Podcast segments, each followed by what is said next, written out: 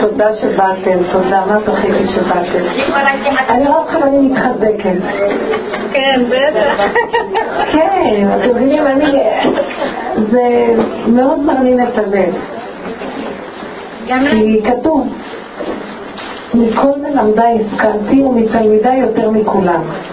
אי אפשר לו לאדם להתפתח, אין לו למי להשפיע, וכשהוא משפיע, המש... זה שמושפע החזיר עליו, הוא עכשיו המשפיע של זה שהשפיע עליו, וזה הגלגל של ההתפתחות.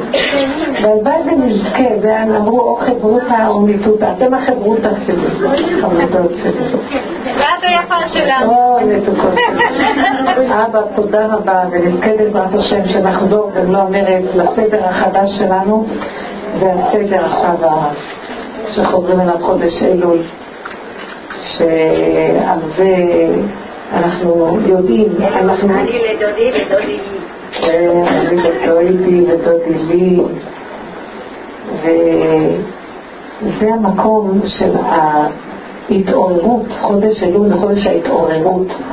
אנחנו תמיד רק אומרים שאנחנו רוצים להתעורר בחודש אלול, שזה בדרך הטבע השם נתן כיסים של כאילו כוח השפעה בטבע שמניהם אנחנו לוקחים, אבל על מנת שכל השנה נהיה בערנות. זה לא חודש אלול זה התעוררות, חודש תשרי זה תרדמת. חודש אלול שיהיה לנו כל יום חודש אלול בשנה. אני אומרת, תדעו לכם, זה נכון שמעגל השנה זה דוגמית של העקרונות שמהם אנחנו שואבים כוח. ההתעוררות של חודש אלול, היראת שמיים של חודש תשרי, כוח השמחה של האור של פורים, כוח האור של הרוחניות שקיים בחנוכה, הכוח הפנימי של התשובה על תשובה ביום כיפורים, שאנחנו עומדים עם כל הפגמים שלנו ואנחנו מוכנים להודות שאין מתו בצדרנו. זה קשה להודות שאנחנו מקולקלים עד היסוד, וביום כיפור אנחנו עושים את זה. מה אתם חושבים, שזה רק יהיה בתקופות מסוימות של השנה? השנה זה כאילו מזוודה כזאת שיש בה תאים תאים, ואנחנו צריכים לקחת מהתאים האלה, אבל אני אומרת שכל השנה נשתמש בכוחות האלה, לא דווקא כשנגיע פסח. פסח זה בחורים ובסדקים שכל הגאווה נופלת, וכל יום תראו לכם, אני ראיתי ביום אחד אני יכולה להיות אה, בכיפור, אני יכולה להיות בראש השנה גם, אני יכולה להיות גם בפתח. אני ביום, יש לי יום שאני מרגישה שמבקשים ממני וידוי דברים, הנפש כואבת לי, כי ראיתי את עצמי איזה פגם, וכואב לי שאני כזאת, ואני מתפלט אלא אומרת לו, ריבונו של עולם, איך, איך אני, איך אני עמוד לפניך עם כזה שאני רואה את עצמי, בוא נגיד, כל אחד יודע את אה, צרת נפשו, מה שנקרא, או שהוא אומר דבר לא לעניין, או שהוא פוגע במישהו, או שהוא עשה דבר, חיפש את זה הלכה, או משהו שבינו לבין עצמו רואה, ואז הוא מתבזה לפני השם. בבחינה של יום כיפור, המקום של להמליך את השם. אני רואה את ה... לפעמים אני רואה את הטבע שלי, אני רואה את הטבע, אני רואה כל כך הרבה. ריבונו של עולם, עבדתי על מידת, בוא נגיד, הגאווה או הרצון לרצות, ואני רואה שכל כך הרבה עבדתי ואותם אני מרצה. אז אמרתי לעצמי, הטבע הזה שהשם ברא לרצות, שיש לך או גאווה, וככה הוא ברא אותך. אז לא הוא ברא אותי ככה, כמה עבדתי והטבע לא משתנה, אז מה הוא רוצה ממני? ואז התשובה שמקבלת, הוא ברא אותי בטבע הזה כדי שהוא ייכנס בטבע הזה. אז אם אני רצה, רצה אותו, ואם יש גאווה, אז אני אגיד, זה הגאות שלו. כל מה שהוא ברא, הוא ברא לכבודו. אז עכשיו אני צריכה להגיד לו, ריבונו של עולם, תמלוך בגאווה שלי, תמלוך אתה ברצון לרצות, שאני לא רצה בני אדם, רצה אותך. אז זה נקרא להמליך את השם. אז הנה לכם ראש השנה באמצע יום רגיל. כל אני תופסת איזה נקודה בטבע, ואני עכשיו אומר, תמליכי את השם, כי אם את תשתגעי כמה תעשי עבודות ואת לא מצליחה, או שתתייאשי או שתהיי כפייתית ותלכי תשתגעי, לא. עובדי השם חייבים לדעת שצריך להיות להם איזון. איפה שרציתי הכל וזה עוד לא, אז עכשיו רק אתה, מה, מה, מה אני אעשה, שתגע? העץ לא אומר תשתגעי, לא. אז עכשיו נמליך אותך, אז זה תחילה של ראש השנה, יום המלאכת השם. הוא מולך על הכל, על כל התכונות, על כל מה שהוא ברא בעולם, הוא מולך, כלום לא שלנו. אז זה תחילה של המלאכה. אז יש תחילה של וידוי דברים, זה יום הכיפורים שאני מתוודה בחומות. יש תחילה שאני רואה שאם אני לא חיה את הסכנה רגע אחד, עוד מעט אני אתפרץ, ואז יצא לי כל הכעס על מישהו. אז אני כאילו מרגישה שאני נמצאת כמו שעושים את הבצק של החמץ, ויש סכנה שנעבור את הרגע, ויש טעות, ואז יהיה החלטה. זאת אומרת, תפיחה. אז זה כמו יציאה של הכעס. הנה לכם פסח. אתם קולטים עניין? אתם לא מבינים שכל המעגל החגים, בואו ניקח להם את העיקרון הפנימי. מה אנחנו חושבים? שפסח זה לסחוף את הפחי אדמה, וסלט, לעשות הרבה, ו... וכאפה, סליחה טוב, בסדר, אני לא אמרתי שלא, אבל יש דברים הרבה יותר דקים בתוך הכל. בוא ניקח את העקרונות הפנימיים וניישם אותם. אז אדם שהוא נבוא ומתבונן ולוקח את כל החוכמה של התורה, הוא חייב להבין שהתורה מלשון הוראה, השם מצפה לנו שהוא יהפוך אותה, שהוא יהיה חלק, חלק מהדבר שלו כל רגע ורגע, מבחינה של בכל דרכיך דייהו, ואז הוא יהיה אלוקים שלך, הוא יהיה אשר אוכלתך. זאת אומרת שיש לך רגע ניסיון כזה שאתה יכול להגיד, זה ניסיון מהסוג הזה, זה ניסיון כזה, ביום אחד יכול להיות לך חצי מעגל שנה. זאת אומרת שאדם שהוא מתבונן בעולם, הוא צריך להבין שאנחנו הרבה שנים כבר בגלות. למה אנחנו כבר לא נגלות? יש משהו שהקדוש ברוך הוא מחכה שמגלה בתורה את החלק הפנימי שבה ומיישם אותו. זה בחינת משיח. משיח הוא לוקח את התורה גם בספר, גם בפלפול, גם במידות, בכל המצבים. הוא לא רק עושה איזה שכל, וכשבא לאיזה ניסיון הוא לא יודע לקשר. מה הקשר בין זה לזה? נכון, הייתם עכשיו שומעות אותי לכם. מה קשור לכיפור? כיפור זה כיפור, צריכים לצום, צריכים זה, לענות את הנפש. אדם שרואה את הטבע שלו, הוא רואה כמה הוא מקולקל, והוא באמת שואף שיהיה לו שלימות בעבודת השם, הוא רואה כמה הוא מקולקל, איזה, איזה, איזה חשבונות רבים, רואה את הפגם שלו, ועינוי נפש, נכון? זה עבוד דברים, זה כמו יום כיפור. אדם כזה שרואה את הצער, איך הוא נראה, הוא רוצה לאכול ולשתות עכשיו, שיש לאדם צער על משהו, בייחוד שיש לו צער לראות איך הוא נראה. תגיד לכם, זה הביזיון הכי גדול. מי שיש לו מדרגה רצינית, אז כשהוא רואה את עצמו, אין לו כאב יותר גדול מה שלראות את הפגן והחיסרון של עצמו.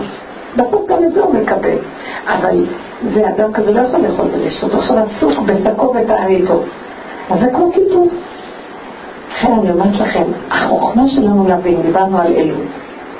אלול זה התחינה של ההתעוררות. תדעו לכם שאנחנו ישנים, לא חריף. נכון שאנחנו יש לנו שכל חריף ויודעים הרבה ידיעות, יש לנו המון הבנות והרבה ספרים, עשרות ספרים והרבות להגרים, אבל הלב שלנו בעצם ישן, מת. זה בדיוק הפוך מה שכתוב בשיר השיר, אני ישנה ולבי ער. הפוך, אני ערה ולבי ישן. והרמח"ל אומר שזה בלשון הפוכה כתוב בשיר השם. זאת אומרת שאנחנו צריכים להבין להתעורר, אורו ישנים משנתכם, הקיצו נרדמים מתרדמתכם. זה חודש אלול, מה אנחנו ישנים? לא, אבל אם היינו באמת שמים פנס אמיתי על המדרגה הפנימית של המציאות שלנו, היינו רואים את עצמנו נוחרים, לא רק ישנים. אנחנו מגיבים מהר, אנחנו מגורלים וחרדים ודואגים, אנחנו לא יודעים לקמנים, לא יודעים לוותר ולתת באהבה אמיתית.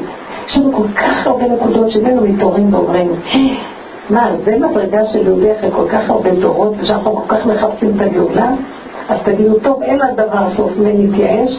כל עוד אני נושם, כל עוד אני חי, אני צריך להתעורר לעוד נקודה שאני אראה את האמת.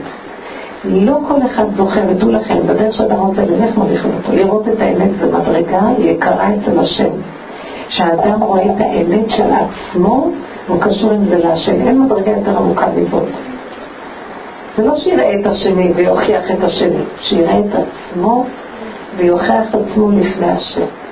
עד שהגיע למקום שדוד המלך הגיע, הוא כל כך עשה עבודת אמת, שהוא הגיע למקום שאמר לבורא עולם, אין לטוב בבשרי, מה שאני לא אעשה אני לא יכול להשתנות.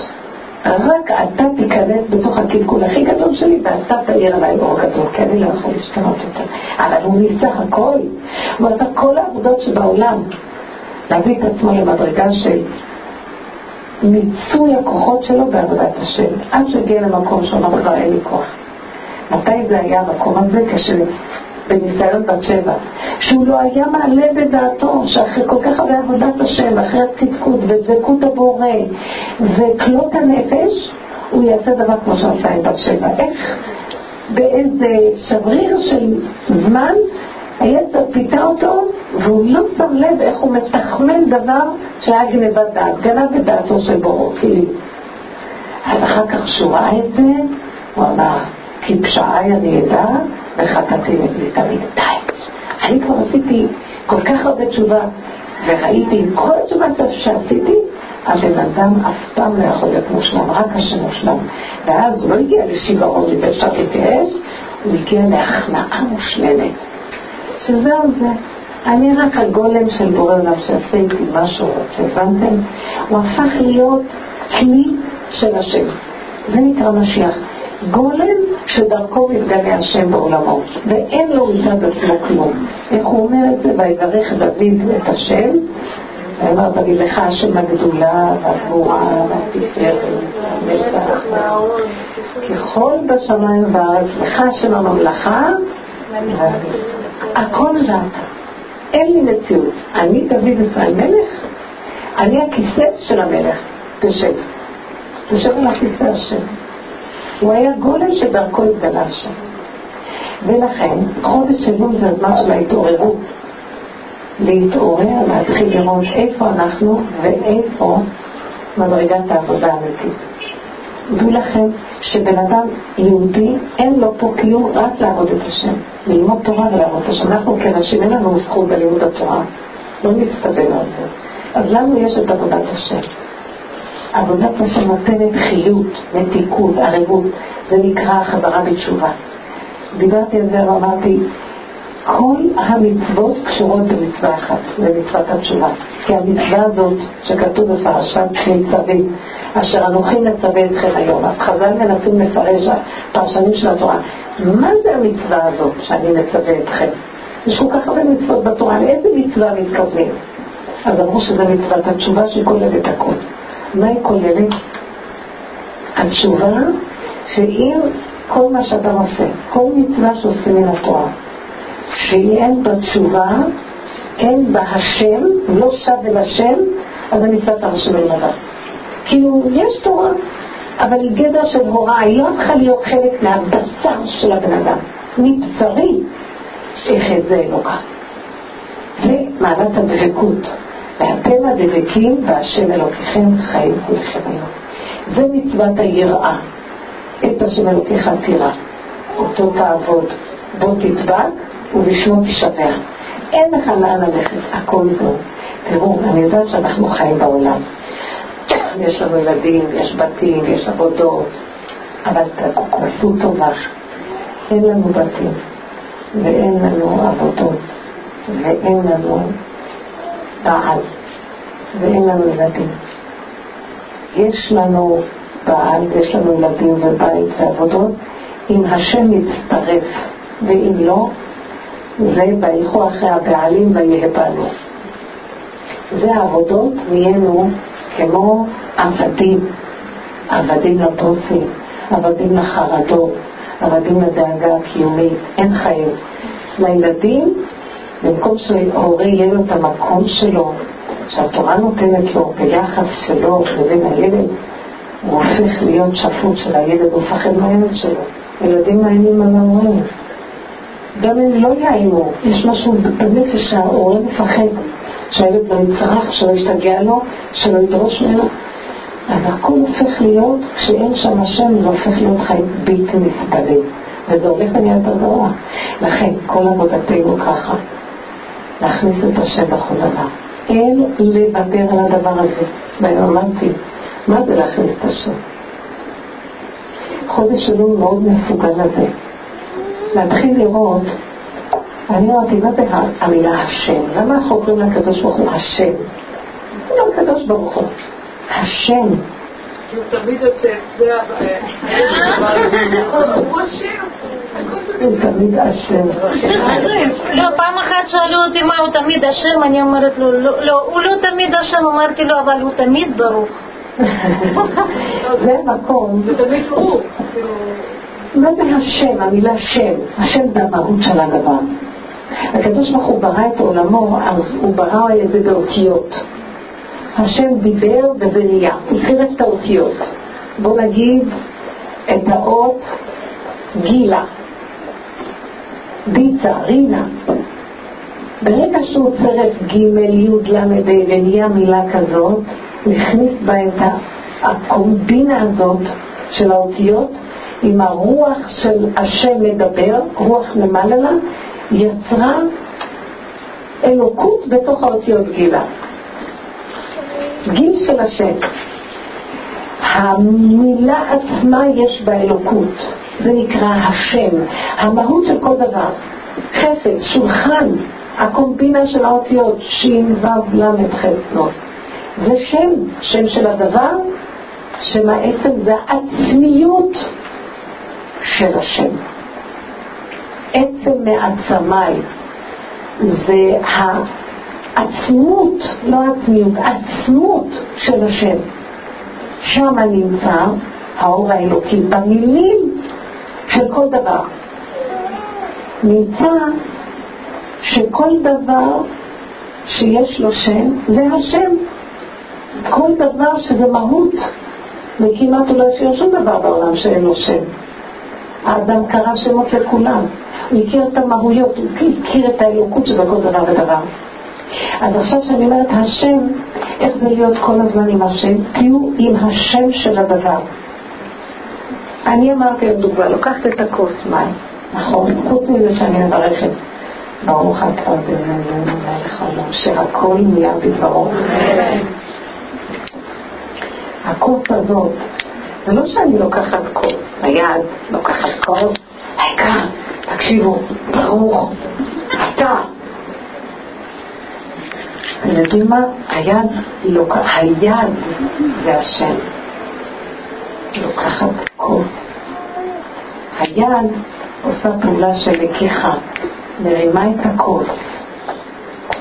הכוס הזאת זה אלוקות, הפעולה זה אלוקות. המים שבתוך האלוקות. כשאת מברכת, זה לא ברכה שלנו, ברוך אתה השם. זה לברך את הכל, ברוך אתה בכוס, ברוך אתה ביד, ברוך אתה בפעולה, ברוך אתה בבואך, ברוך אתה בצאתך, ברוך אתה השם, שזה השם של כל המציאות שיש בעולם. חי וקיים אין עוד מלבד. שהכל נהיה בדברו. מבינים את הערך הפנימי של הברכה, ככה אנחנו צריכים לחיות. כי גם אנחנו תגיד, ברוך אתה שומעים לעשות שהכל יאמר, תגידי, אני אמרתי ברכה, שכחתי אמרתי ברכה, אני זוכרת את הברכה. בולעים את הברכה. אז אין לנו חיות. כי את אומרת, השם, מתי תיגל אותנו ברוך השם? מתי תיגל אותנו? מה את אומרת גאולה? הנה גאולה פה, תגידי ברוך. תתחיל לחוש. תחיו באיכות. לאן אנחנו רצים? כל הם רצים. אין לי כבר, אין לי מרבחות, אבל אני צריך לרוץ, כי אני צריך... לאן רצים? את רצה לקברות צדיקים, הנה השם פה. אני קבר, ואני צדיק כבר שבקבר. למה? מה זה מחפת לי? הצדיקים בליטתם קוראים חיים. מחפת לי, אני... לאן אני ארוץ? אני כל כך רוצה לאף מקום. כותב שאני חושבת לרוץ, אני אומרת למה? אין לאן לרוץ, אם יש סיבה. הסיבות זה השם שולח לי, ישלח לי קרקרה עד אליי, ישלח לי, הכל בקלות. והוא שולח, גם הקרקרה זה השם, גם הכל מי שבא להגיד לי זה הכל זה השם, בסדר. אבל שאני כשאתי אומרת צר, כי יש לי תוכניות, כי אני צריכה לרוץ לכיוון צדיקים, כי אני צריכה להתפלל, אני לא רוצה, לא רוצה, לא רוצה להיות צריכה. אבל נמאס לי, נמאס לי, צריך, צריך, צריך. לא צריך. איך שזה ככה, זה בורא עולם, מה צריך עוד? מה צריך עוד? תגידו לי, מה? השתגענו, אתם חושבים שנמצא את הגאולה? אם הבן אדם להגיד, הנה הגאולה, היא לא תבוא. הבן אדם יגלה את הגאולה שלו. ועוד בן אדם ועוד בן אדם. כי אם היא תבוא ולא גילינו אותה, אף אחד לא מזהה אותה גם. היא כבר הייתה פה אלף פעמים ולא מזהים אותה שזה הגאולה, אתם מבינים? מה, זה עוד גאולה? שום דבר לא מספיק לנו. זה הכל קטן ופשוט ואמיתי. זה לא שם. אז זה מה שאומר בפרשת מצווה. כי המצווה הזאת אשר אנוכי מצווה אתכם היום, לא מעבר לים ולא בארץ רחוקה. לאמור מי ילך לנו לארץ רחוקה? ויביא לנו, מי יעבור לנו את הים וביאנה לנו אותה ונעשנה? המצווה הזאת בנפיך ובלבבך לעשותו. פה, כאן ועכשיו. קו היחס של מציאות החיים, לא שם ולא שם, המציאות העכשווית. זה התעוררות. על ההתעוררות הזה מדברים איתנו על חודש אלול. המלך הקדוש ברוך הוא נמצא איתנו ואנחנו לא רואים אותו, הוא פה. חודש אלול הוא מאוד מאוד גלוי. זאת אומרת, מה זה פה? עכשיו כל נשימה, היד הזאת, הפה שמדבר, העין שרואה, עכשיו, כאן ועכשיו. אם אנחנו נלמד לחיות ככה, תתחילו לראות חיים אחרים. פתאום נבין ש-שמונים אחוז מהבעיות אין לנו אותם, כי המוח עושה בעיות, בעיות עתידיות, בעיות מעבר. אין בעיות, יש נשימה ויש עכשיו, יש בקשות ותחנונים, ואחרי שביקשת להתחנן, תרתי, תעצי, תאמיתי שעכשיו יש לה, שמרו אותך וזה יהיה. גם תאמיני שזה יהיה, כי אם את מטילה ספק, אם מישהו שמע אותך, אז את נותנת ספק באיזושהי גילוי. הכל פשוט, הכל אמיתי. אנחנו מתחילים, אני מרגישה שמתחילים להיכנס לרובד חדש עכשיו, של פשטות, שהיא כל כך פשוטה, מישהי אמרה לי, שהיא חלמה, שרודף אחריה איזה שאת חיה גדולה, מפחידה, והיא צועקת, והחיה עודפת, והיא צועקת, בבקשה, תעזור לי. ואז פתאום היא ראתה איזו נקודה קטנה שאמרה, אני לא יודעת לזהות מה זה הנקודה הזאת, קטנה, קטנה, קטנה, קטנה, שפתאום כמו איזו נקודת אור קטנה, קטנה, קטנה, יותר קטנה מגרגר חול, היא אמרה. הופיעה ועומדת מול החיה, והחיה בשנייה נעלמה. היא אמרה לי, זה היה, אז התעוררתי בבעלה, כי ידעתי שזה השם. איזה קטן הוא. הוא אמר לי, מה? איזה קטן, אבל איזה עוצמתי, ואיזה חיה גדולה, ואיזה כלום. אתם לא מבינים שהכל הפוך? למה לא מבינים אחרי הגדלות ואחרי שם, שם? עכשיו, כאן, פשוט, קטן, תודה. זה כל כך פשוט הכל. המוח מסבך לנו את החיים. המוח שלנו מסועף. הוא עושה חשבונות רבים. הוא מבלבל אותנו. ואנחנו, הוא גם מייאש אותנו, ואנחנו רואים, אין לנו תקווה פה. יאללה, לך לישון עד יום ראשון, סגרי את המוח, תצפי עליו, ותגידי, הנה, מה זה השם? גילוי קטן של מציאות פשוטה, של הטבה, תודה רבה. בלי מוח. מה, רק זה? כן? מה זה דבר קטן? הכל בקטנה. כשהבן אדם הולך בהכנעה ובקטנות, מתחיל להיות לו שמחה בלב. גילוי, מתגלה עליו שמחה, פשטות. והוא נהנה. והוא לא נותן, הכוח הזה לא נותן למוח לבלבל אותו. מתחילים לראות משהו מאוד מעניין, המוח כאילו נופל, ופתאום את מעבר, אין בעיות בעצם. וואו, מה נצחה מהחיים? אין, אין לי, אין בעיות. יש לנו המון בעיות היום, נכון? אני בטוחה. עכשיו אני מבקש, תגידו, תגידו איזה בעיה, מה אין לך בעיות? תגידי, בבקשה תביאו קצת בעיות.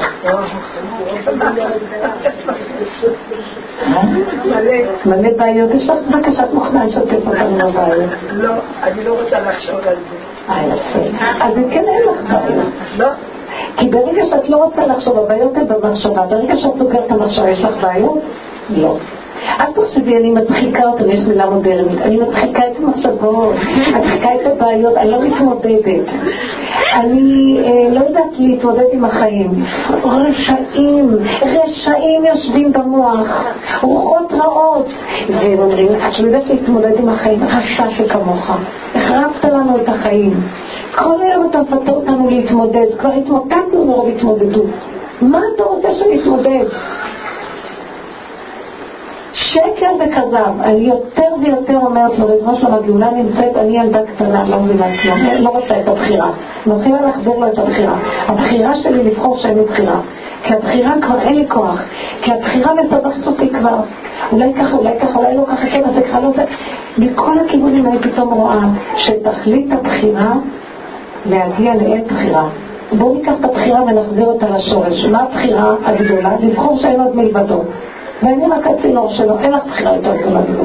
פתרת את עצמך מכל הקולות האלה, את יודעת להתמודד, את בורחת, את לא, כן אני בורחת, תשובה אליי, לא נכון אני בורחת, כי אין, אז אני פרנחה אברח גם, אין לי מה להתמודד, מה שאני לא מתמודדת, מחר יהיו בעיות חדשות.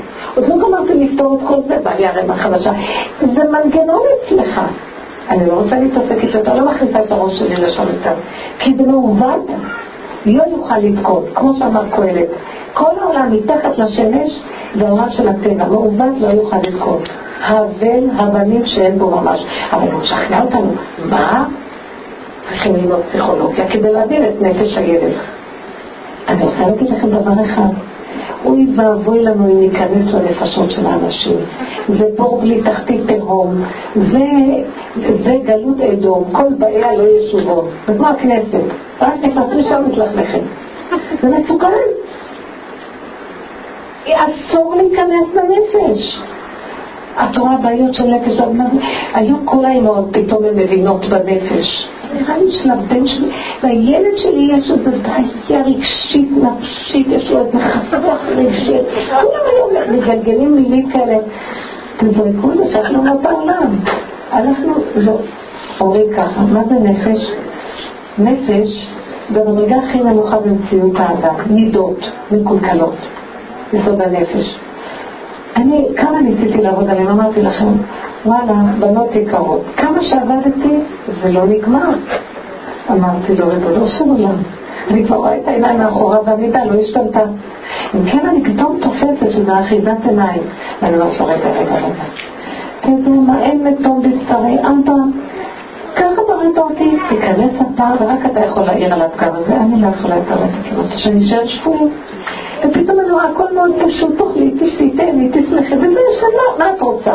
לא, אבל אין לי כן, אני לא, אני צריכה כסף עכשיו, לעולם לא יספיק לי מה שיתנו לי, יהיה לי כסף, תמיד יחסר לי ואני אצטרך עוד, נמאס לי מהכסף ומהכסף הזה נשגע את כולם.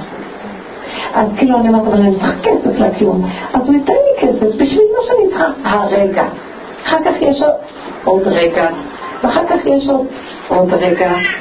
אני... אני אני אני אני אוספת כסף, לא, כסף שלי, אני שומרת במעטפה. כל הזמן אני בודקת, ואיך אני אוהבת לראות את השטרות? אני אוהבת לראות אותם, זה נורא לזה לחיות, כאילו יש לי שטרות, וזה כסף שמור, לא לחתן את זה, כן? וכל הזמן מסתכלת בענרה. בא מישהו, ואומר לי, תראי, אני חייב הלוואה, כזאת וכזאת בשלטו ככה ככה, דבר משהו שרוצה להגיד לו, אין לי אין לי, אין לי ככה, אבל בא לי במחשבה, רגע, אבל יש לך את המעטפה, יש שם שטרות, אבל לא, אבל זה לא, זה לא, זה לזה. אבל אני רואה, למה את חיה ככה? עוד פעם, אני לא, אני לא כל כך רוצה לתת על תחשב, קשה לי. אז אחר כך בא פתאום איזה משהו שמראה שיש חשבון של תחשבים, אני לא יכולה לספור לתת להם העטפה, כי אני לא מכירות תושתבות. אני לא לספור שום דבר. ואני גם יודעת שאסור לספור כדי שישאר לי תמיד כרחה, אבל אני לא סופרת. אבל אני נהנית לראות. אבל יש איזה נגמר מהר. לא, אני חלטתי לא. אבל מהחום שלי מחשיבה משהו, ואז אני אומרת שאתה מתגידי מה רציתי, תראי את השטרות ופה, פה זה צריך הדבעה, זה צריך תקני, זה משהו. ואני רואה איזה כאבים יש לי לפרק את ההנאה שלי, לראות את המעטפה הדמיונית הזאת. ובסוף אני רואה למה שריבונו שלה, תן לי לחיות כאן ועכשיו. הוא רוצה הלוואה כזאת, תן לי לתת, יש לה הלוואה. הוא רוצה זה, תן לתת. נגמר, אני יכולה להגיד באמת אלי. אחר כך אני צריכה משהו לעצמי, אז אני אגיד, חבל שנתתי מהמעטפה, עכשיו אני צריכה, לא, אני לא הבאה. עכשיו אני, אני צריכה, אז עכשיו אתה תשלח לי, תיתן לי. בבקשה תיתן לי. בתמימות של ילדים קטנים, אז אני רואה, מה שאת צריכה יגיע אליי, ולא יחסר דבר. כל הזמן שהיא תפחת, שאם אני תן, יחסר לי. אבל זה לא עובד ככה. אני ראיתי שכשאני לא נותנת מהמעטפה, היא לא משמינה. שמתי לב לזה, וכשאני נותנת איכשהו, זה נהיה יותר גדול. זה, זה חוק מעניין. זאת אומרת, הכסף זה דבר של דמיון.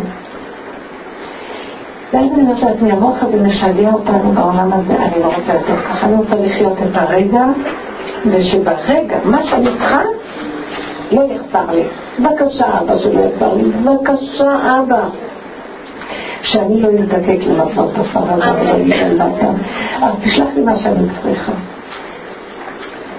אני מגישה שאם היינו חיים בהתעוררות לחפש לחיות עם השם בכל דבר, כמו זה נקרא באמונה, כמו ילדים קטנים שאם הם אומרים הם מאמינים שעכשיו נותנים להם, אנחנו אומרים אבל לא מאמינים, כי המוח הוא עובד אחרת, ואנחנו משמשים במחלקה של המוח ולא מספיק עושים העברה דירה לעניין של האמונה.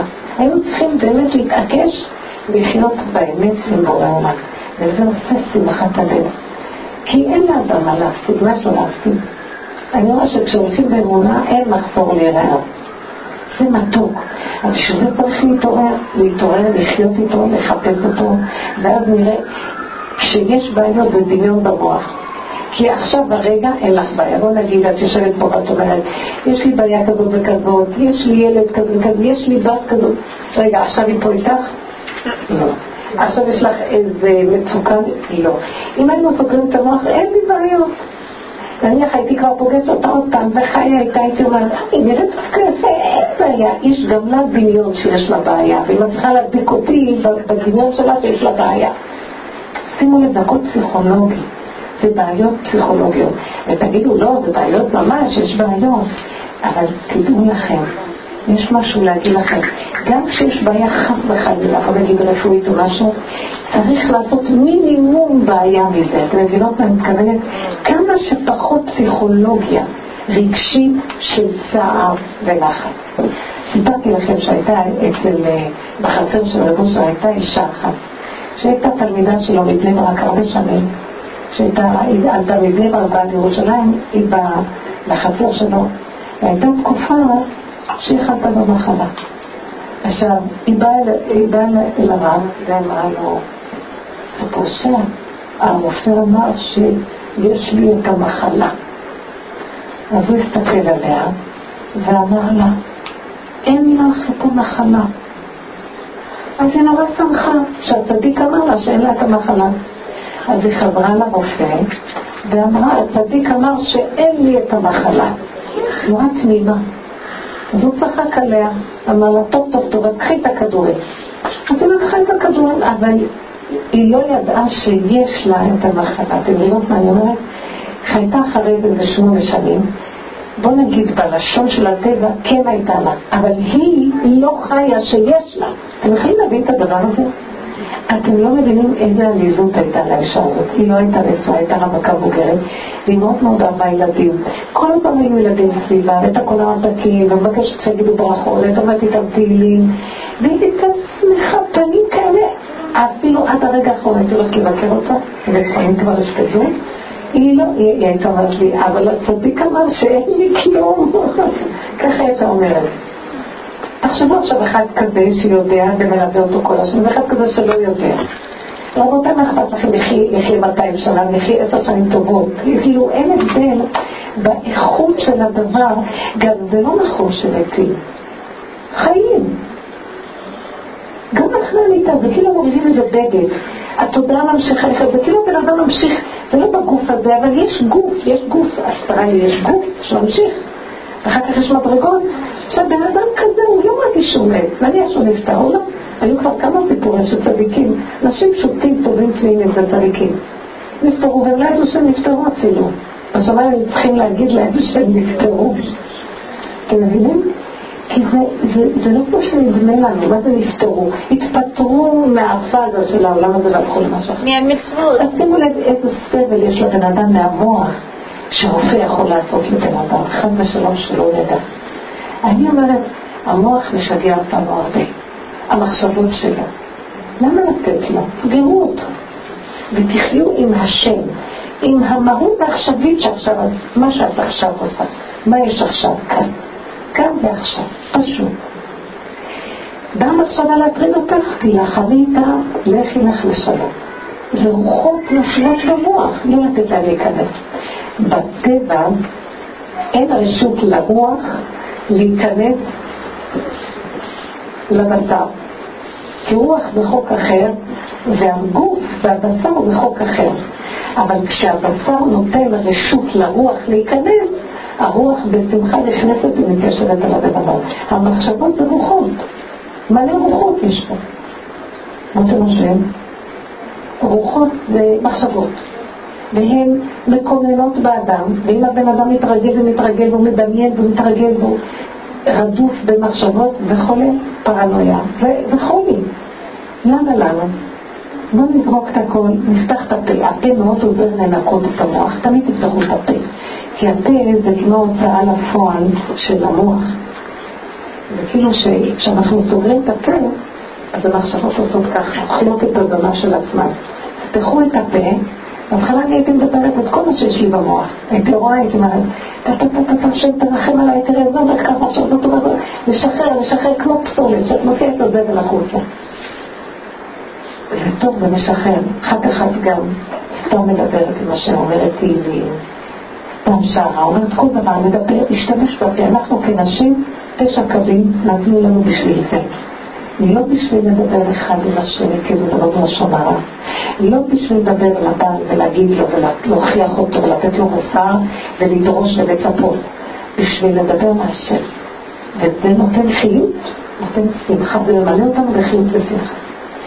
זה נקרא לחיות עם השם, זה נקרא התעוררות. עכשיו זאת אומרת, יש לך ילדים, יש לך פעולות, אל תתני לחיים לגלוב אותך, בתוך הילדים תחי עם השם. למה את נפולה? כי את חיה עם הילד ולא עם השם, כשהילד הוא רק סיבה. אתם?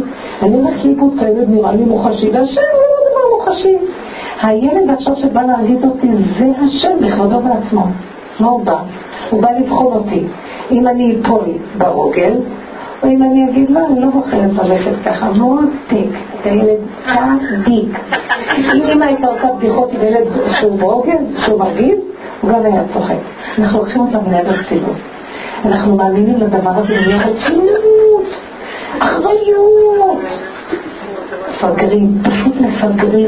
הילדים יותר מבוגרים איתנו. ההורים הולכים לאיבוד. איך? אמא גדולה, חכמה, משכילה, הולכת ליבוד, ילד קטן יכול שגע אותה, שלוש שנים ילד כתף על הקרקס את אמא שלו, אין לו סיכון, ילד צריך לדעת את זה. אז תבינו מה קורה איתנו, אז תבינו לספר הזה בכלל. חודש שלו זה חודש של התבודדות, מלך בשדה. השם נמצא איתנו פה, חי וקיים, בוא נדבר איתו, בוא נגיד לעבר. תאיר לי את הלב המת הזה, לראות שזה הכל עדיין. אל תיתן לי להאמין למוח, ללכת לאיברום, ממחתי, תהיתי כזה עובד. אומר דוד המלך, בקש עבדך, כי מצוותיך לא שכחתי, שאני לא אשכח אותך בתוך המצוות.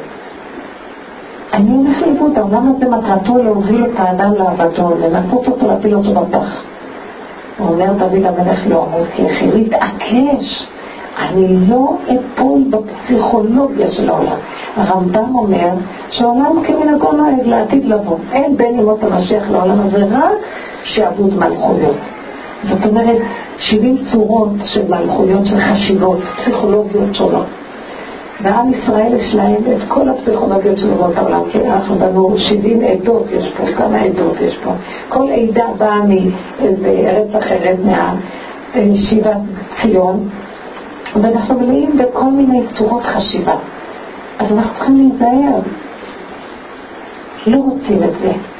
אנחנו רוצים גילוי השם, גילוי היכולת הפנימית של החיות. אז תורדת לי בי לחזור אליך ולהיות איתך. אני לא רוצה ללכת בטבע, לאן זה יוביל אותי? תבינו מה אני מדברת?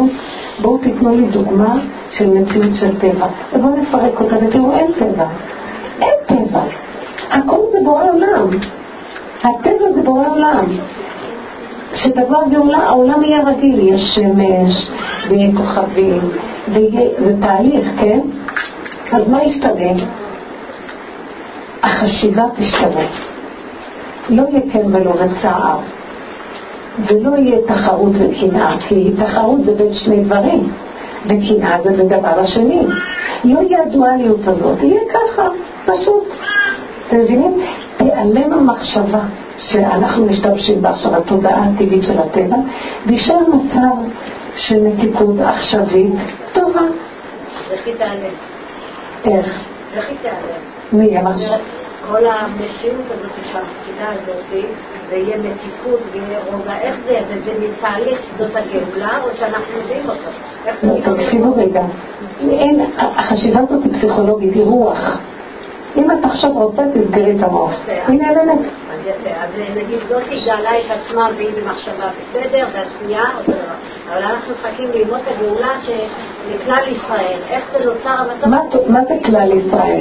כשאנחנו חכים לגאולה אמיתית לכל ישראל, אנחנו חכים לגאולה שכולנו במצב שיש כבר תחרות, מלחמות.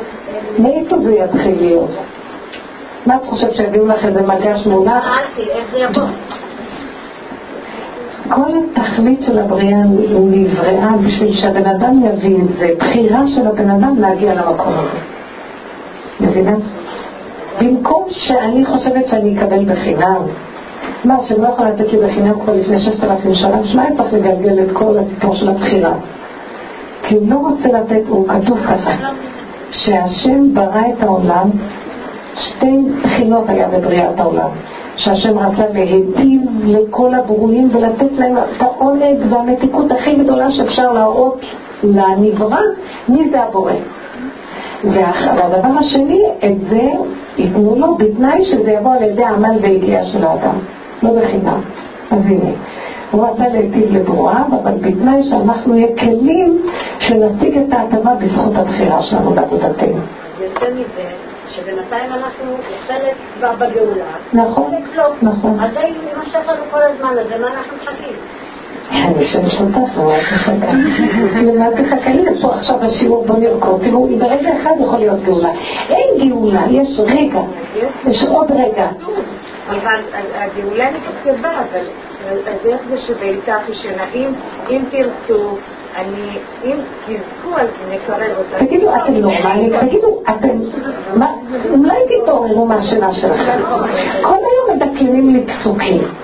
לא נמאס לכם מהפסוקים, הכל כתוב, במציאות זה לא אמיתי.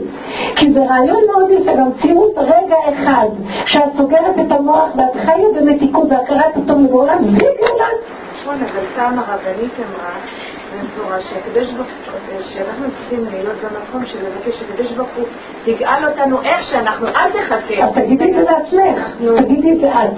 תסדר את עצמך. רגע, מוגד, את אומרת את זה, אני אומרת את זה, היא אומרת את זה, עשר כאלה יגידו, עכשיו גם כלל ישראלי. את לא מבינה שהפרה יכול להשפיע על הכל, שניים מכן יניסו אלף, אחד מכן יניסו אלף ושניים רבבה. אז בוא נעשה עבודה.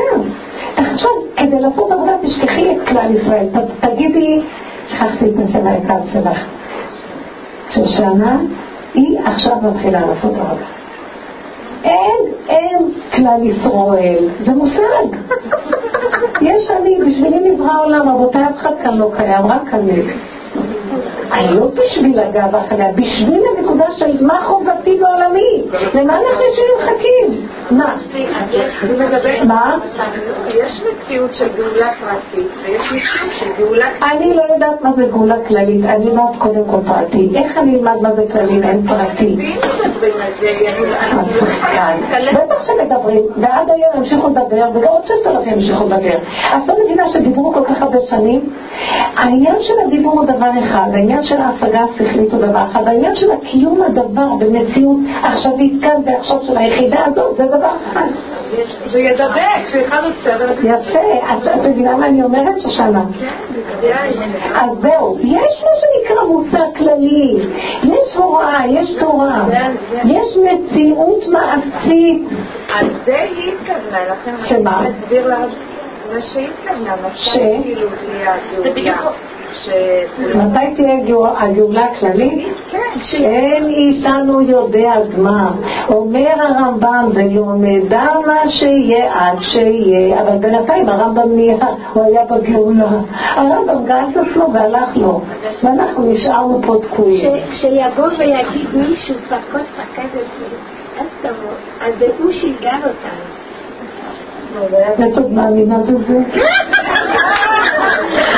זה כל כך יוצא, אני כבר לא קונה את זה, אני אומרת לו אישה, אתה לא תניח אותנו שלב יותר עם פסוקים יפים, אני רוצה לחיות שאתה חי וקיים עכשיו פה בשביל לדעת. חיים עם התורה. מה? חיים עם התורה. זה לא נקרא לחיות עם התורה, זה למלא פסוקים, לחיות עם הפסוק ולדעת ש... את יודעת מה זה פקוד פקדתי? בבשר צריכה להרגיש פקידה. את יודעת מה זה פקידה? והשם פקד את שרה ואיש פוקד את אשתו, נכון? יש מצווה לפקוד את אשתו, וחלומית פוקד אותה, שתרגישי בבשר שהשם מחבק אותך כמו בציווק, זה נקרא פקוד פקדת. אה, את מבינה מה זה? זה מילים מאוד יפות, כל המקרר מלא מילים, כל הרחובות סטיקרים, כולנו כבר נהיינו גאונים בלמלמל פסוקים. תפסיקו למכור לי, וזה כבר עשינו לדורות הקודמים, עכשיו צריכים לקום ולעשות עבודה פרטית מהבשר, אחד כזה שווה את כל העולם. אבל אם יש לי שאלה, נגיד שאנחנו כל אחד עובדת על עצמה, אנחנו שואלות אותה למצוא את מייצאים והכל, איך אני עוזרת לילד? עכשיו יש לי ילד שיצא לשיקה במכינה והוא מלא פחדים, אבל לא יתאימה, אז זה גם כן דמיון. אני אגיד זה דמיון, נצטח בהשם, אבל איך אתה מעביר את זה לילדים קטנים?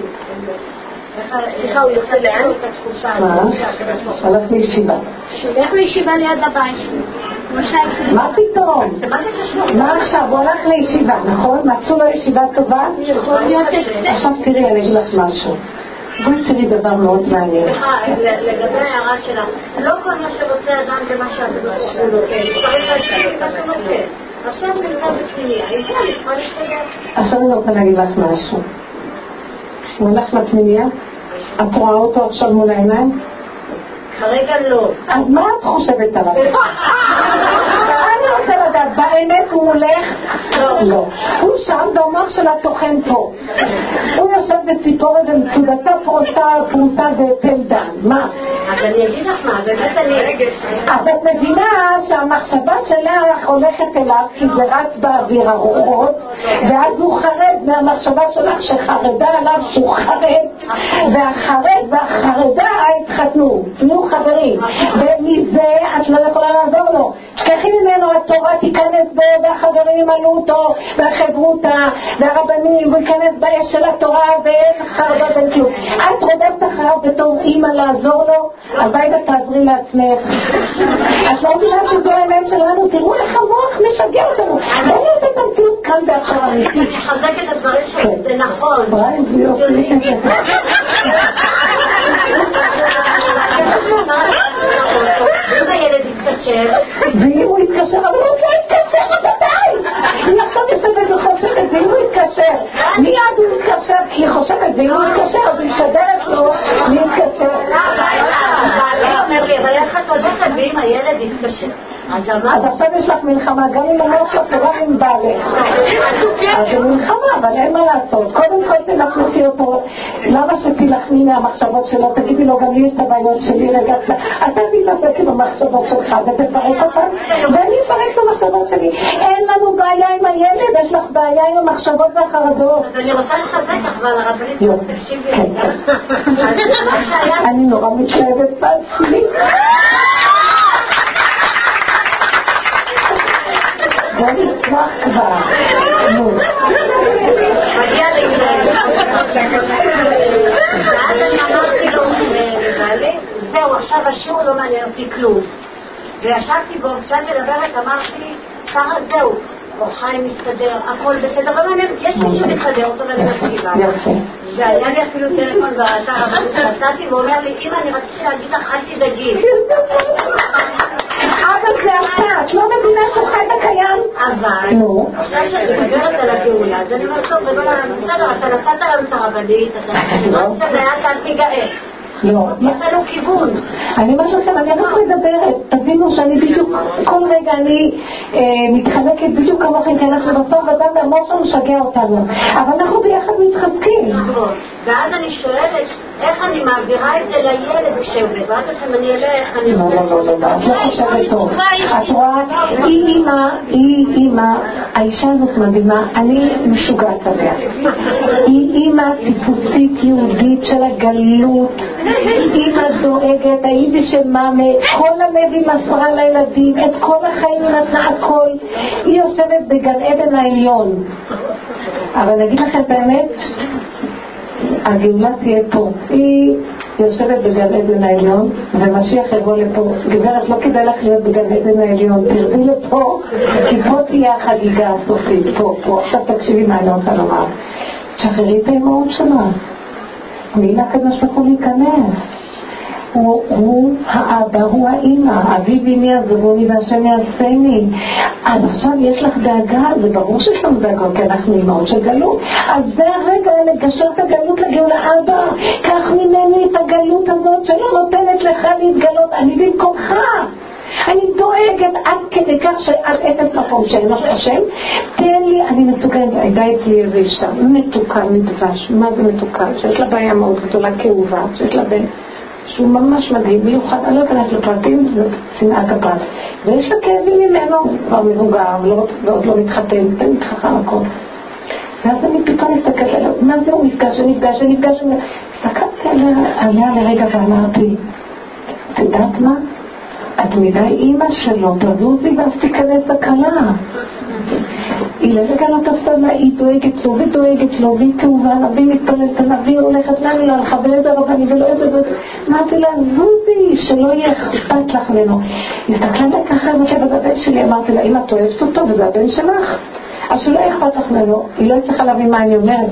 אמרתי לה, אדרבה, שאנחנו באמת אוהבים את הילדים, שנמות מפחד מאותו כוח שלוקח את המקום של השם, כי אם באמת אני אוהבת את הילד ורוצה לטובתו, לזוז שילוח הכאב, שלח את האם ואת הבנים תיקח לך. אותו דבר עם זוגיות, יותר מדי אנחנו רוצים זוגיות, זה מפריע לזוגיות, כמו להשם, הוא חיבר אותנו, הוא ייכנס בינינו ויחבר את הזוג, לא נותנים לו, כי בא המוח והמוח אין לו השם, אני כוחי בעצם ידי בשם התורה, בשם הפסוקים, להזיז, להזיז כבר, אני לא קונה את ה... כי היום, היום היצרה מתלבש בפסוקים, מה את חושבת? והוא בא להגיד פסוקים, ואני מזהה אותו שהוא שקר, כי הוא לא מעשי, כי תמיד הוא במקום השם. אם יש דאגה, אם יש לחץ, אם יש מתח, חרדה, תסכול, זה לא השם. השם זה רקום, זה מתיקות, יש הרגע של חרדה, את הרגע הזה תעבירי להשם. השם, אני לא במקומך, עד רבה, תרחם עליי ותיתן לי הרגע הזה שאני זזה, נותן לך את החרדה שלי, אני ממליכה אותך בחרדה, כי אנחנו חרדים, אז אני ממליכה אותך בחרדה. את הורדת, עכשיו ראש השנה, או המלכת את השם על החרדה. את יודעת איך הוא צמח? הוא אומר, אני בראתי את החרדה בעולם, אבל התכוונתי שתהיו חרדים ממני, לא מהספן הזה ומהדבר הזה ומהדבר הזה. מה זה שהוא חרד? תניחו אותי בחרדה שלכם. אתם יכולים לעשות חרדות עליכם? השתגענו ברוב חרדות? אנחנו לא שפויים ברוב חרדות, כי הגאווה הגדולה מנסה לפתור את הבעיות. מי יכול לפתור בעיות של נפש? נשתגע ולא יש שום תיקון למצב. נעובת לא יוכל לתקון העולם הזה, הוא מסוכן מאוד. לכן רק אתה שנכון. הגענו, היה מקום שכאילו בגלות הייתה, היו עבודות שלנו צריכים את השם, הלוואי אותי עזבו ותורתי שמרו. לקראת הסוף שאנחנו יורדים, רגלי יורדות מוות, ירידת הדורות, הכל חושך, לפלוך של חומר מזעזע. עדתי, היה לי איזה יום שממש היה לי כאבים בנפש שלי, זאת היה לי זה משהו שראיתי די לי כאבים. אמרתי, ריבונו של עולם, למה ככה בעולמך נראה עולם? למה ככה זה נראה בעולמך? למה? שאלתי כמה שאלות, ופתאום אני סוגר את העיניים, אפילו נותן לי כזה תמונות. פתאום אני רואה אסלה, ששירותי תמונה של אסלה מול העיניים. אני אומרת, אסלה, אסלה. ופתאום אני רואה בתמונה, זה לא דבר שאפשר להגביר לכם פיזית, אבל כאילו הוא אומר לי, את הראש שלך עשי לי בעצמה. ואני לרגע הסתכלתי לה, ואני יודעת שזה היה המסר. הוא אומר לי, אני הראש שלי בעצמה. אני יושב בזבל. איפה אתם חושבים שאני נמצא? העולם מלוכלך, תינוף של תאוות משגע מה שהולך, לכלוך וחומר כבד, ורגלי יורדות מוות, ושם הוא נמצא, השוכן איתה בתוך תומותם. את רוצה לפגוש אותי? בואי תפגשי אותי שם. איפה אתה חושבת שאני נמצא? נמצא באיזה מקומות? כאילו, יש מקום אמרתי, איך העולם נראה היום? מה אתם חושבים? נרקוב נוצץ? קניונים, עניינים, באמת זה גלות הכי חשוכה שיש. אנחנו יכולים לפרש אותה? רגע אחד שאני נמצאת איתו בצער שלו, בחרדה הזאת, ואני מעלה אליו, הוא קם יחד איתי והוא יתקן את עולמו. תעלו את השם בבעיות שלכם, אל תנסו לפתור את הבעיות. השתגענו, ובאה מחשבות ארוחות באותו, תפתרו, תתמודדו, תהיו רציניים. הלכנו לאיבוד, כל הרציניים האלה הרסו את העולם. יושבים במשרד החינוך רציניים, יושבים בכל מיני משרדים רציניים. והצלתי לכם שהעולם השתגע, אי אפשר בכלל להאמין להם יותר. לכו עם האמונה, ריבונו של עולם, אני לא יכולה להכיל כמו אישה הזאת שאמרתי לה, תזוזי, תני להשם את המקום שהוא ייכנס, את יותר מדי אימא גדולה, אותו דבר, את נהדרת, אבל היום אנחנו צריכים לפחד מהמקום הזה. משהו, מילה להגיד, מה תגידי לו, את והשם, ובאת השם השם עליו? לא, ברגע שאת עובדת על עצמך, אחרי שעשית כזאת עבודה, לילד מתקשר, את לא מתארת לזה, שאני מעבירה את הכאבים שלי, ואני משתדלת להישאר ריק. אני, הדיבור שיפה ממני משמח. מה נשמע? חזית. לא שלך, באותו רגע נגמר הכל, נכנס רוח של השם בו. את חושבת שאת מעלה זה במשחק, את מעלה את הכלים ואת אומרת לו, ואני עוד אומרת לו, אני לא מוכנה להתמודד עם כלום, אני ילדה קטנה מפונקת, עליי לא תתיר את הילדים שלך, אני בעצמי ילדה קטנה. אני מבקש ממך, ריבונו של עולם, כמו שאתה מפנק אותי, וטוב לי גם לפנק אותו, שהוא עם התורה במתיקות, שלא תם גם אבן בלימוד התורה, שלא יהיה לשום צרות ובעיות, שהתורה, אתה אמרת, מי שידבק בה, אין לו שום בעיות, בוא נראה, אז, אז איפה כל הדיבורים שהבטחת? תשכנעי אותו, דברי איתו. אני אהיה במקומו ואני אכנס לפסיכולוגיות שלו, היום יש לימוד פסיכולוגיות משוגע, כולם פסיכולוגים בחצי מיליון. וכולם כאילו מבינים בנפשות והסתפחו כולם. מי צריך לו בכלל? תזהרו מזה, תעקפו, תעקפי. נכון שיש כאן איזה נקודה, למה יש נקודה? השם מסדר את זה כדי שהוא בוחן אותכם תלכי אליו ותני לו ללוך? או שאת תיכנסי במקומו, הוא מנסה אותנו. השם מנסה, מנסה אתכם, הישכם, אוהבים את השם? כל מה שהולך פה זה רק ניסיון. ומה אנחנו יונות פוטות מרוב המסירות נפש, אנחנו נופלים בפתי והשטן אוכל אותנו, הכל החול פה. מי זה שיקח את הכל ויגיד לא, זה שלך לא שלי. וצריך להיות לשכנע את הקדוש ברוך הוא לרד לעולם שלו, תראה ותיגל אותנו. מה אנחנו אומרים לו? תישאר בשמיים. איך אנחנו אומרים? Don't call us, we call you. ואין לי רק כוח להתמודד עם הבן שלי. לא, אני לא רוצה לא כוח ולא מוח. אתה בעל הכוחות, כולם תרד פה בכבודך ובעצמך ותגל אותם, לא תיק. מתיק לנו. לא בשמיים היא. פה, פה תיאגעו להריקוד למחול של הצדיקים שעתיד הקדוש ברוך הוא לעשות, זה פה. בית המקדש שיהיה פה, החיים יהיו פה, זה יהיה אור גדול פה. העולם הבא זה פה, זה פה. כן? העולם הבא זה פה. אז שנדע שהגאולה היא משהו אחר, זה הווייתיות פשוטה. כי למה? כי השם ברא את כל העולמות בשביל להתגלות בעולם הכי תחתון. זה התפארת שלו. למה הוא רצה לסדר פה בית מקדש? מה אין לו בניינים בעולמות העליונים ודירות וכמה שהוא רוצה? הוא התאבא שיהיה לו דירה בעולם הכי תחתון. כי הוא רוצה להיות פה, אז הוא נמשוך אותו לפה. אז אנחנו אומרים, לא, פה לא יהיה לו לרדת, אז אנחנו נהיה במקום, הוא יושב בעצלה. אז אנחנו נרד למקום שלו ונמסור לו את החיים ונגיד לו, זה משמע, רק אתה יכול להיכנס פה. אני לא רוצה להתיידר לכלום. תחתן לי את הילד, אני אומרת, אבל האישה הזאת אמרתי לו, מה את נכנסת פה במקום? את מי לא עוררה בעולם? זה כבר עושה? אמרתי לה, ככל שאת עושה השתתלויות, הילד נהיה יותר, יותר בעיות. תזהרו, תזהרו, אנחנו מגשימים את הבעיה. לא צריך להיזהר. ההתרגשות והמחשבות והפעולות שאנחנו עושים עושה את זה בעיה. למה אמר לה אוכל אותה אישה? אין לך את המחלה. היא תשב פה ותתחיל לתחום שיש לה, והרגע שיצטרף והחרדות יצטרפו, הלא בני אדם נתים. הוא התקשרה אליי לפני יומה מישהי שבא לשיעור שלי בירושלים, והיא אומרת לי, היא ברוכה ברוכה ברוכה, היא אומרת, מה יש לך? מה תוכה? אז אני קולטת שיש לך מצוקה, תתי לה קצת לבכות. היא אומרת, לא יפיתי, לא יפיתי. אז כבר הבנתי לה, אמרתי לה, אין לך כלום, אין לך כלום, אין לך כלום, אין לך כלום. הוא מפגרת דיברתי. אמרתי, לא, אבל הם אומרים שיכול להיות ששלוש. אמרתי, מי אמר? ואם הם אומרים, מי הם בכלל? את תדעי שאין לך כלום, וזהו. לפחות הרגעתי אותה, מסכימה שלי. את מבטיחה למה את בטוח שאין לך כלום, מה חפת? שתהיה בן אדם ותהיה רגוע. ואחר כך זעקתי לה של תשמע, זה לא יפה, אני אמרתי לה בטוח. ודעת התשובה לישתי, מבטיחה תיתן לי בישות כמו מחלטה. אחרי שמה שאני אגדור תקיים, מה אכפת לך שיהודי את במאה? מה? נכון. ששמית נורצה פה. כאילו אני אומרת לו גם כן, מה אתה מראים עלינו במחלות שלך? כאילו שכפת לנו כבר לחיות פה בכלל. מה אתה עושה? מה אתה עושה עלינו? אני לא עושה פשוט.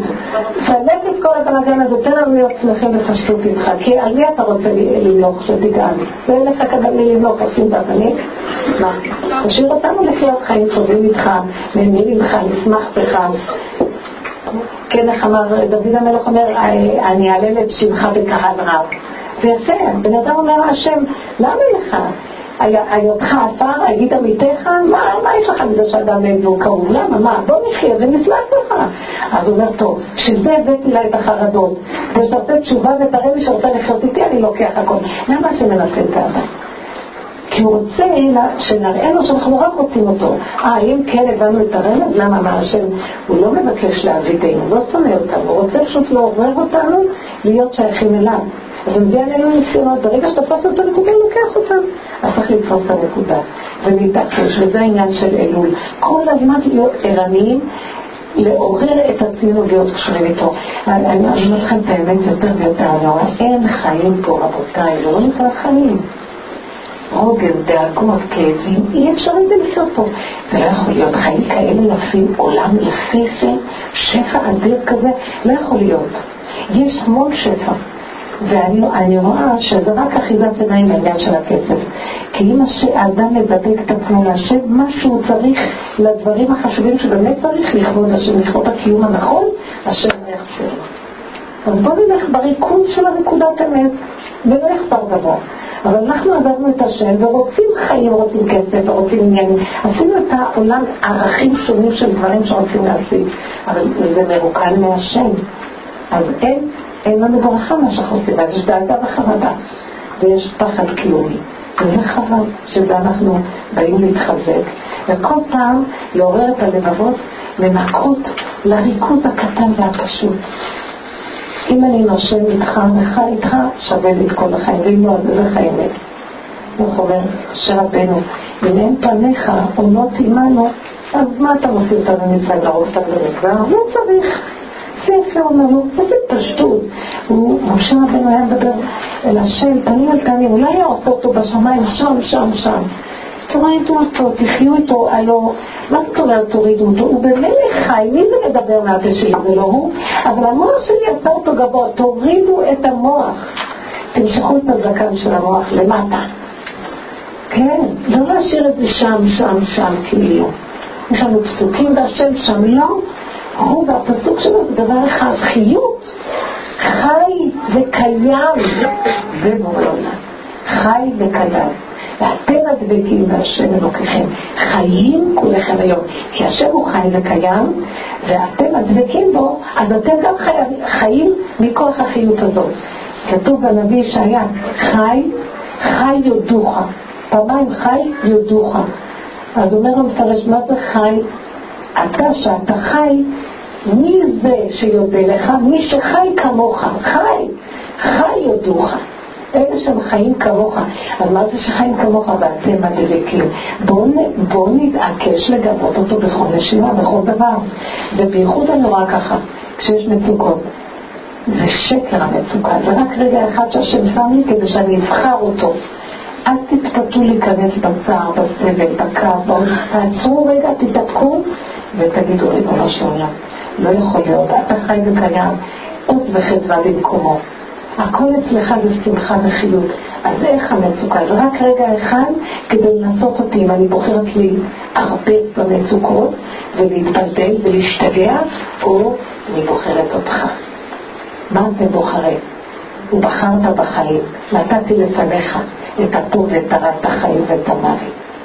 תגידו, צריך להגיד לבן אדם, נתתי לך את החיים ואת המוות, תבחר בחיים. איזה טיפש יבחר במוות? אבל אנחנו בוחרים במוות. אז צריך להגיד לנו פסוק ממש, בחרת בחיים, זה לבחור בחי החיים, באדון האדונים. שהוא, מה זה אדון האדונים? הרמב"ן אומר, אלוקי האלוקים ואדוני האדונים. האדונים אומר, זה גלגלי השמיים, זה כל הכוחות שיש בטבע, יש מאדים ויש כוכב ויש נוגה, וזה כוחות שיורדים על העולם. אז הם אדונים על העולם, יש להם ממשלה על העולם, כן, אדם נולד מזל כזה, יש לו תכונות שהן משפיעות עליו, אבל על האדונים האלה יש אדון, אדוני האדונים. אז האדוני, האדוני, אני רוצה להיות שהוא יהיה אלוקה שלי, אני לא רוצה את האדונים עליי. אומות העולם עובדים לצבא השמיים, אבל אנחנו עובדים לאדוני האדונים, כי השם ברגע אחד יכול לשבט גם את המערכות של צבא השמיים. אדם יכול להיוולד בתכונה מסוימת, ואם אני מכניסה את השם לתוך התכונה, הוא יכול לתת את התכונה גם ולעשות משהו רק לתת את התכונה, זה שלו. אז אני רוצה לעבוד את כוח, כל הכוחות. למה היא לעבוד כוחות? ואנחנו ברוב חלישותים הולכים אחרי כוחות. כל ההשכלה הזאת זה כוחות, כוחות, יש מלא ההשכלה, זה כוחות של טבע. זה נכון שיש שם חוכמות, אבל יש חוכמת החוכמות, והיהודי יש לו שמה שמתאימה לחוכמת החוכמות. האדוני האדוני ואלוקי אלוקים. אבל למה אנחנו הולכים אחריו? חייבים תורר כל פעם מחדש, שהוא שולח לנו במעגל השנה כל הזמן איתותים מזוויות שונות לחפש אותו. אם אנחנו מתחילים לגלות אותו בכל דבר ולמצוא אותו, אתם יודעים מה קורה לי? אני מרגישה שלפעמים אני מרגישה אין הבדל בשבילי, ראש השנה, יום הכיפורים, פורים, הכל יהיה אותו דבר, כי מצאתי את השם בדברים, והלוואי ויהיה תמיד, וכאילו אני תופסת את העיקרון. אם אני מוצאת אותו בנקודה של כיפור, אני מוצאת אותו בנקודה של ראש השנה, אז העיקר שמצאתי אותו, הוא אחד יחיד ומיוחד, ואין לו שינוי, זה רק הצורות החיצוניות שונות. אז נמצא שאת איתו כל הזמן, אז מה זה חשוב? אם יהיה פסח, אם יהיה ראש השנה, אם יהיה זה, הכל אותו דבר, אבל הוא חי וקיים, מתגלה בכל המקומות. איזה מתיקות! איזה מתיקות זה עושה לי? כאילו, היינו תקופות שרק היה והגיע, ראש השנה עוד מאב היה מועדות להרגלן היורדות, מהפחד של ירדת ראש השנה. אני הגעתי למקום לא סוגלת, אני, כאילו, אתה הייתי חי וקיים משה.